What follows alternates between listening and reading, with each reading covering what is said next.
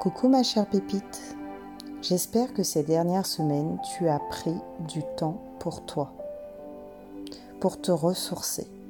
Je suis Daina, la coach en parentalité. Comme chaque vendredi, je lance un débat sur une émotion. Aujourd'hui, ce sera l'émotion de la colère. L'une des émotions que j'ai le plus travaillé quand j'ai été coachée. Car oui, la colère, au-delà d'être passagère, vient réactiver parfois d'anciennes douleurs qui amplifient le problème sur l'instant T. La colère se définit par un état affectif violent et passager résultant d'un désagrément. Ce n'est pas la colère en soi qui est mal vue, ce sont les réactions qu'elle génère. Elle consomme beaucoup d'énergie et nous épuise. En tant que mère, je peux te dire que l'émotion de la colère est au centre des discussions avec mes enfants leur expliquer que parfois la colère est nécessaire pour exprimer un désaccord, une injustice. Sans la colère, certaines situations ne changeraient pas ou n'évolueraient pas. Elle peut être puissante, comme par exemple quand nous luttons pour une cause en laquelle nous croyons. Mes enfants et moi apprenons à accepter que la colère est bénéfique pour respecter les besoins de chacun. Nous apprenons donc à l'écouter et à mieux réagir quand elle est trop intense. Mon aîné n'aime pas les cris, sauf les cris de joie. Alors quand il est en colère, il fait plein de grimaces ou tape dans un coussin. Le second lui crie un bon coup et respire. Pour ma part, je respire, ou quand l'énergie débordante des enfants engendre des bêtises, je vais me rincer le visage à l'eau froide et j'écoute une méditation. Hier, par exemple, mon deuxième fils en jouant a fait mal à la tête de sa sœur qui a deux mois j'ai ressenti plusieurs émotions. La peur, la culpabilité, la tristesse, puis une colère intense. J'ai laissé chacune de ces émotions me parcourir le corps, le sang.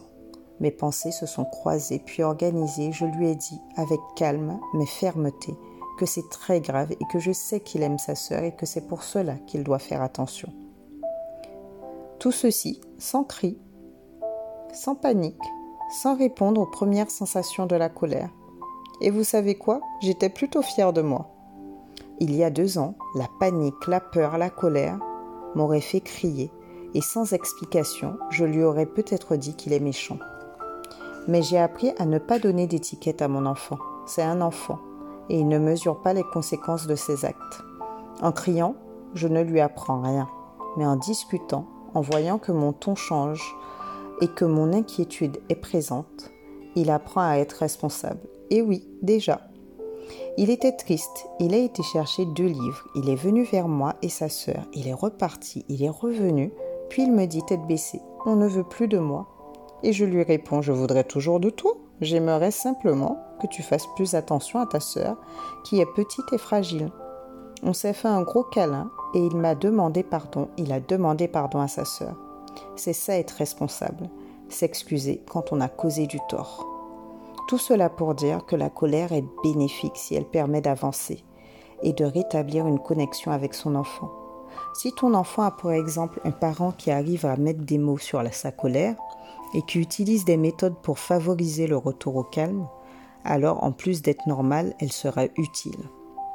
Le plus important avec les émotions, surtout l'émotion de la colère, c'est de pouvoir proposer aux enfants des techniques pour, pour évacuer cette colère et de les aider à retrouver leur calme intérieur. Les circuits émotionnels du cerveau d'un enfant sont sensibles et les zones de réflexion sont encore immatures, ce qui provoque des réactions beaucoup plus fortes chez eux que chez un adulte. Pour ma part, la colère m'envoie souvent un message soit un manque de sommeil, soit un manque de temps pour moi, soit un manque de lâcher prise. Alors je sais qu'à ce moment-là, je dois revoir mon organisation. La colère permet aussi des échanges formidables si nous sommes ouverts au regard des autres, à la discussion.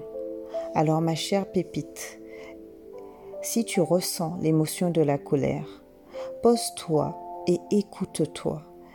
Écoute tes besoins, Prends du recul pour comprendre pourquoi tu as ressenti cela et qu'est-ce que la colère vient te dire. Les réponses te parviendront si tu prends le temps d'accueillir et de ressentir. J'espère t'avoir éclairé sur l'émotion de la colère. Je t'embrasse bien fort et te dis à bientôt pour un prochain épisode.